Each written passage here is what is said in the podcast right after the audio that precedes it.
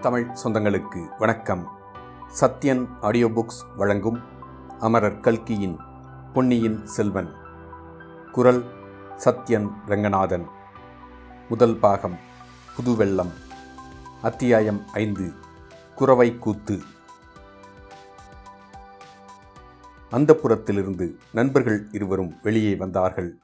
உள்ளே இருந்து ஒரு பெண் குரல் கந்தமரா கந்தமரா என்று அழைத்தது. அம்மா என்னை கூப்பிடுகிறாள். இங்கேயே சற்று இரு இதோ வந்து விடுகிறேன். என்று சொல்லிவிட்டு கந்தமாறன் உள்ளே போனான். பெண்களின் குரல்கள் பல சேர்ந்தாற்போல் அடுத்தடுத்து கேள்விகள் கேட்டதும் கந்தமாறன் தட்டு தடுமாறி மறுமொழி கூறியதும் வந்தியத்தேவன் காதில் விழுந்தது. பின்னர் அந்த பெண்கள் கலகலவென்று சிரித்த ஒளியும் உள்ளே இருந்து வந்தது.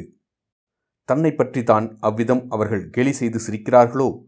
என்ற எண்ணம் வந்தியத்தேவனுக்கு வெட்கத்தையும் கோபத்தையும் உண்டாக்கியது.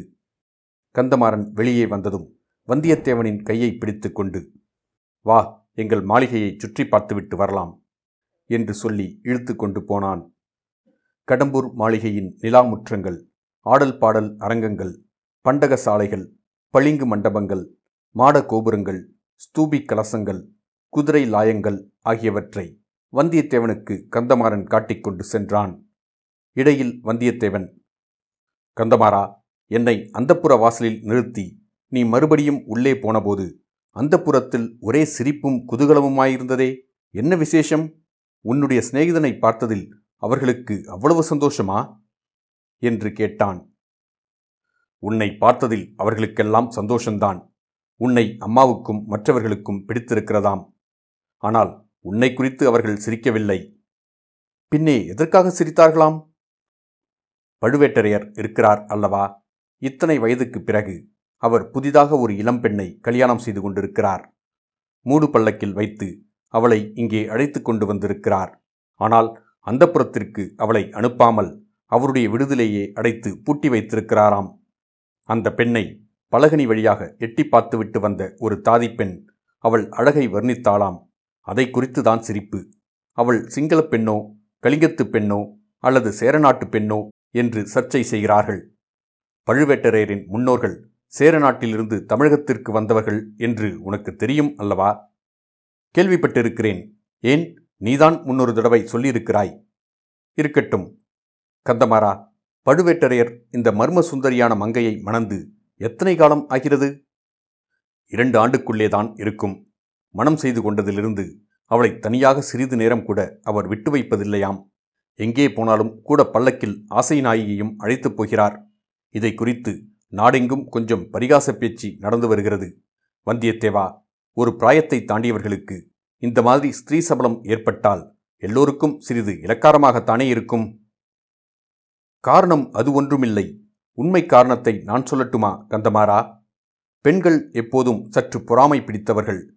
உன் வீட்டு பெண்களைப் பற்றி குறைவாகச் சொல்லுகிறேன் என்று நினைக்காதே. பெண் உலகமே இப்படித்தான். உன் குடும்பத்து பெண்கள் கருநிறத்து அழகிகள். பழுவேட்டரையரின் ஆசை நாயகியோ செக்கச் செவேலென்று பொன்னிறமாய் இருக்கிறாள். ஆகையால் அவளை இவர்களுக்கு பிடிக்கவில்லை. அது காரணமாக வேறு ஏதோ கதை கட்டிச் சொல்லுகிறார்கள். அடே இது என்ன விந்தை? உனக்கு எப்படி அவளுடைய நிறத்தை பற்றி தெரியும்? அவளை நீ பார்த்திருக்கிறாயா என்ன? எங்கே எப்படி பார்த்தாய்? பழுவேட்டரருக்கு மட்டும் இது தெரிந்தால் உன் உயிர் உன்னுடையதல்ல. கந்தமாரா இதற்கெல்லாம் நான் பயந்தவன் அல்ல. அது உனக்கு தெரியும். மேலும் நான் அனுசிதமான காரியம் எதுவும் செய்யவும் இல்லை. வீரநாராயணபுரத்தில் பழுவேட்டரரின் பரிவாரங்கள் சாலையோடு சென்றபோது கூட்டத்தோடு கூட்டமாய் நானும் சாலை ஓரமாக ஒதுங்கி நின்று பார்த்து கொண்டிருந்தேன். யானை குதிரை பல்லக்கு பரிவட்டம் எல்லாம் நீங்கள் அனுப்பி வைத்த மரியாதைகளாமே? அது உண்மையா? ஆம் நாங்கள்தான் அனுப்பி வைத்தோம். அதனால் என்ன? அதனால் என்ன? ஒன்றுமில்லை. பழுவேட்டரையருக்கு நீங்கள் அளித்த வரவேற்பு மரியாதைகளையும் எனக்கு அளித்த வரவேற்பையும் ஒப்பிட்டு பார்த்தேன். வேறொன்றுமில்லை. கந்தமாறன் லேசாக சிரித்துவிட்டு இறைவிதிக்கும் அதிகாரிக்கு செலுத்த வேண்டிய மரியாதையை அவருக்கு செலுத்தினோம். சுத்த வீரனுக்கு அளிக்க வேண்டிய வரவேற்பை உனக்களித்தோம். ஒரு காலத்தில் முருகன் அருளால் நீ இந்த வீட்டுக்கு மருமக பிள்ளையானால் தக்கவாறு மாப்பிள்ளை மரியாதை செய்து வரவேற்போம் என்றான். பிறகு வேறு என்னமோ சொல்ல வந்தாய். அதற்குள் பேச்சு மாறிவிட்டது. ஆம் பழுவேட்டரருடைய ஆசை நாயகி நல்ல சிவப்பு நிறம் என்று சொன்னாயே அது எப்படி உனக்கு தெரிந்தது? என்றான். கடம்பூர் மாளிகையின் கரிய பெரிய மத்தகஜத்தின் மீது பழுவேட்டரையர் எருமைக்கடா மீது யமதர்மன் வருவது போல் வந்து கொண்டிருந்தார். என்னுடைய ஞாபகமெல்லாம் அவர் மேலேதான் இருந்தது. ஒரு காலத்தில் அவரைப்போல் நானும் ஆக வேண்டும் என்று மனோராஜ்யம் செய்து கொண்டிருந்தபோது அடுத்தாற்போல் ஒரு மூடு பல்லக்கு வந்தது. மூடு பல்லக்கில் யார் வரக்கூடும் என்று நான் யோசித்துக் கொண்டிருந்த போதே பல்லக்கின் திரையை உள்ளிருந்து ஒரு கை சிறிது விளக்கியது விளக்கிய திரை வழியாக ஒரு முகமும் தெரிந்தது. கையும் முகமும் நல்ல பொன்னிறமாயிருந்தன. அவ்வளவுதான் நான் பார்த்ததெல்லாம். நீ இப்போது சொன்னதிலிருந்து அந்த பெண்தான் பழுவேட்டரரின் ஆசை நாயகி என்று ஊகிக்கிறேன். வந்தியத்தேவா நீ அதிர்ஷ்டக்காரன். ஆண் பிள்ளை எவனும் அந்த பழுவூர் இளையராணியை கண்ணாலும் பார்த்ததில்லை என்று பேச்சு. ஒரு வினாடி நேரமாவது அவள் கரத்தையும் முகத்தையும் நீ பார்த்தாயல்லவா? பார்த்த வரையில் அவள் எந்த தேசத்திலே பிறந்த சுந்தரியாயிருக்கலாம் என்று உனக்கு ஏதாவது உத்தேசம் தோன்றுகிறதா? என்று கந்தமாறன் கேட்டான். அச்சமயம் நான் அதை பற்றி யோசிக்கவில்லை. இப்போது எண்ணி பார்க்கும்போது அவள் ஒருவேளை காஷ்மீர தேசத்து பெண்ணாயிருக்கலாம் அல்லது கடல்களுக்கு அப்பால் உள்ள சாவகம் கடாரம் யவனம் மிசிரம் முதலிய நாடுகளிலிருந்து வந்த பெண்ணரசியாகவும் இருக்கலாம் என்று தோன்றுகிறது. ஒருவேளை அரபு தேசத்து பெண்ணாக இருந்தாலும் இருக்கலாம். அந்த நாட்டிலேதான் பெண்கள் பிறந்தது முதலாவது இறக்கும் வரையில் முகமூடி போட்டே வைத்திருப்பார்களாம். அச்சமயம் எங்கேயோ சமீபத்திலிருந்து வாத்தியங்களின் முழக்கம் கேட்கத் தொடங்கியது. சல்லி கரடி பறை புல்லாங்குழல் உடுக்கு ஆகியவை சேர்ந்து சப்தித்தன இது என்ன முழக்கம்? என்று வந்தியத்தேவன் கேட்டான். குறவைக்கூத்து நடக்கப் போகிறது. அதற்கு ஆரம்ப முழக்கம் இது. நீ குறவைக்கூத்து பார்க்க விரும்புகிறாயா? அல்லது சீக்கிரம் உணவு அருந்துவிட்டு நிம்மதியாக படுத்து தூங்குகிறாயா? ஆழ்வார்க்கடியான் குறவைக்கூத்தை பற்றி குறிப்பிட்டது அச்சமயம் வந்தியத்தேவனுக்கு நினைவு வந்தது. குறவைக்கூத்து நான் பார்த்ததே இல்லை. கட்டாயம் பார்க்க வேண்டும் என்றான். அந்த நண்பர்கள் இன்னும் சில அடி தூரம் சென்று ஒரு திருப்பத்தில் திரும்பியதும் குறவைக்கூத்து மேடை அவர்களுடைய கண்களுக்கு புலனாயிற்று. மேடைக்கு முன்னால் சபைக்கூடவும் தொடங்கிவிட்டது.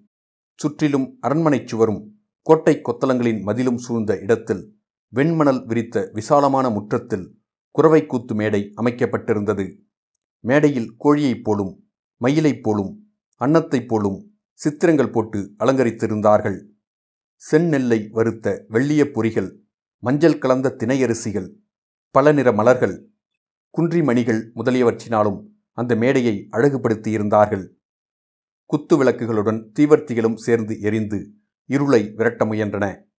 ஆனால் நறுமண அகில் புகையுடன் தீவர்த்தி புகையும் சேர்ந்து மூடுபனியைப் போல் பரவி தீபங்களின் ஒளியை மங்கச் செய்தன. மேடைக்கு எதிரிலும் பக்கங்களிலும் வாத்தியக்காரர்கள் உட்கார்ந்து அவரவர்களுடைய வாத்தியங்களை ஆவேசமாக முழக்கினார்கள். மலர்மணம் அகில் மனம் வாத்திய முழக்கம் எல்லாமாகச் சேர்ந்து வந்தியத்தேவனுடைய தலை சுற்றும்படி செய்தன. முக்கிய விருந்தாளிகள் அனைவரும் வந்து சேர்ந்ததும் குறவைக்கூத்து ஆடும் பெண்கள் ஒன்பது பேர் மேடைக்கு வந்தார்கள். ஆட்டத்திற்கு தகுந்தவாறு உடம்பை இறுக்கி ஆடை அணிந்து உடம்போடு ஒட்டிய ஆபரணங்களை பூண்டு கால்களில் சிலம்பு அணிந்து கண்ணி கடம்பம் காந்தல் குறிஞ்சி செவ்வளரி ஆகிய முருகனுக்கு உகந்த மலர்களை அவர்கள் சூடியிருந்தார்கள். மேற்கூறிய மலர்களினால் கதம்பமாக தொடுத்த ஓர் நீண்ட மலர் மாலையினால் ஒருவரை ஒருவர் பிணைத்துக் கொண்டவாறு அவர்கள் மேடையில் வந்து நின்றார்கள். சிலர் கைகளில் சந்தன மரத்தினால் செய்து வர்ணம் கொடுத்த அழகிய பச்சை கிளிகளை லாவகமாக ஏந்திக் கொண்டிருந்தார்கள். சபையோருக்கு வணக்கம் செய்துவிட்டு பாடவும் ஆடவும் தொடங்கினார்கள். முருகனுடைய புகழை கூறும் பாடல்களை பாடினார்கள். முருகனுடைய வீரச் செயல்களை பாடினார்கள். சூரபத்மன் கஜமுகன் முதலிய அசுரகணங்களை கொன்று கடல் நீரை வற்றச் செய்த வெற்றிவேலின் திறத்தை பாடினார்கள். தேவலோகத்து கண்ணியர் பலர் முருகனை மணந்து கொள்ள தவங்கிடந்து வருகையில் அந்த சிவகுமாரன் மண்ணுலகத்தில் தமிழகத்திற்கு வந்து காட்டில் திணைப்புணம் காத்து நின்ற மலைக்குறவர் மகளை மணந்து கொண்டதை புகழ்ந்து பாடினார்கள். வேலவனுடைய கருணை திறத்தை கொண்டாடினார்கள். இத்தகைய பாடலும் ஆடலும் பறை ஒளியும் குழல் ஒளியுமாக சேர்ந்து பார்த்திருந்தவர்களையெல்லாம் வெறிக்கொள்ளச் செய்தன. பசியும் பிணியும் பகையும் அழிக மழையும் வளமும் தனமும் பெருக என்ற வாழ்த்துக்களுடன் குறவை கூத்து முடிந்தது. பெண்கள் மேடையிலிருந்து இறங்கிச் சென்றார்கள். பின்னர் தேவராளன் தேவராட்டி என்னும் ஆடவனும் பெண்ணும் வேலநாட்டம் ஆடுவதற்காக மேடை மீது வந்து நின்றனர்.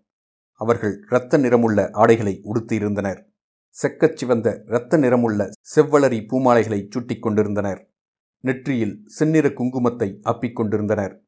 அவர்களுடைய வாய்களும் வெற்றிலைப்பாக்கு மென்றதினால் சிவந்து இரத்த நிறமாக காணப்பட்டன. கண்கள் கோவைப்பழம் போல சிவந்திருந்தன. முதலில் சாந்தமாகவே ஆட்டம் ஆரம்பித்தது. தனித்தனியாகவும் கைகளை கோத்துக்கொண்டும் ஆடினார்கள். நேரமாக ஆக ஆட்டத்தில் வெறி மிகுந்தது. மேடையிலே ஒரு பக்கத்திலே சாத்தியிருந்த வேலை தேவராட்டி கையில் எடுத்துக்கொண்டாள் தேவராளன் அதை அவள் கையிலிருந்து பிடுங்க முயன்றான். தேவராட்டி தடை செய்தாள். இறுதியில் தேவராளன் மேடை அதிரும்படியாக ஒரு பெரிய குதி குதித்து ஒரு பெரிய தாண்டல் தாண்டி தேவராட்டி கையில் இருந்த வேலை பிடுங்கிக் கொண்டான். தேவராட்டி அந்த வேலை கண்டு அஞ்சிய பாவனையுடனே மேடையிலிருந்து இறங்கிவிட்டாள். பிறகு தேவராளன் தனியே மேடை மீது நின்று கையில் வேல் பிடித்து வெறியாட்டம் ஆடினான். சூரன் முதலிய அசுரகணங்கள் தவிடுபொடியாகி விழுந்தனர். அறுக்கப்பட்ட சூரன் தலை திரும்ப திரும்ப முளைத்தது. முளைக்க முளைக்க வேலனுடைய உக்கிரம் அதிகமாக வளர்ந்தது. அவனுடைய கண்களிலிருந்து தீப்பொறி பறந்தது. கடைசியில் சூரபத்மன் இறந்து விழுந்தான். தேவராளனும் கைவேலை கீழே போட்டான். இப்போது மற்ற வாத்தியங்கள் எல்லாம் நின்றுவிட்டன. உடுக்கின் சத்தம் மட்டும் கேட்டது. மேடைக்கு அருகே நின்று பூசாரி ஆவேசமாக உடுக்கடித்தான். தேவராளன் உடம்பில் ஒவ்வொரு அணுவும் பதறி ஆடியது. சன்னதம் வந்துவிட்டது என்று சபையில் ஒருவருக்கொருவர் மெதுவாக பேசிக்கொண்டார்கள்.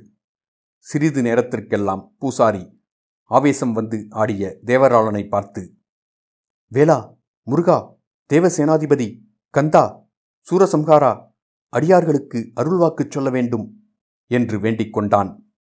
கேளடா சொல்லுகிறேன். என்ன வேண்டுமோ கேள் என்று சன்னதம் வந்தவன் கூவினான்.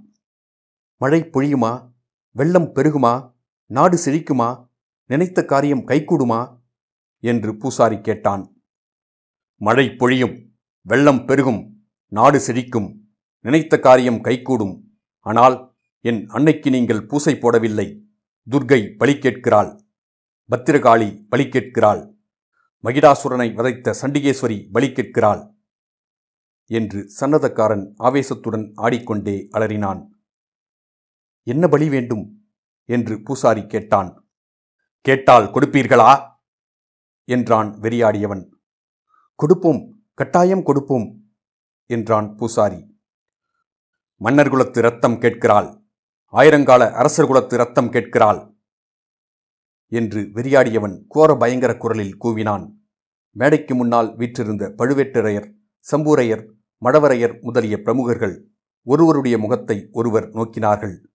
அவர்களுடைய செக்கச் சிவந்த வெறி கொண்ட கண்கள் சங்கேதமாக பேசிக்கொண்டன. சம்பூரையர் பூசாரியை பார்த்து தலையை அசைத்து சமிஞ்சை செய்தார். பூசாரி உடுக்கடிப்பதை நிறுத்தினான். வெறியாட்டம் ஆடிய தேவராளன் அடியற்ற மரம் போல் மேடை மீது விழுந்தான். தேவராட்டி ஓடி வந்து அவனை தூக்கி எடுத்துக்கொண்டு போனாள். சபை மௌனமாக கலைந்தது.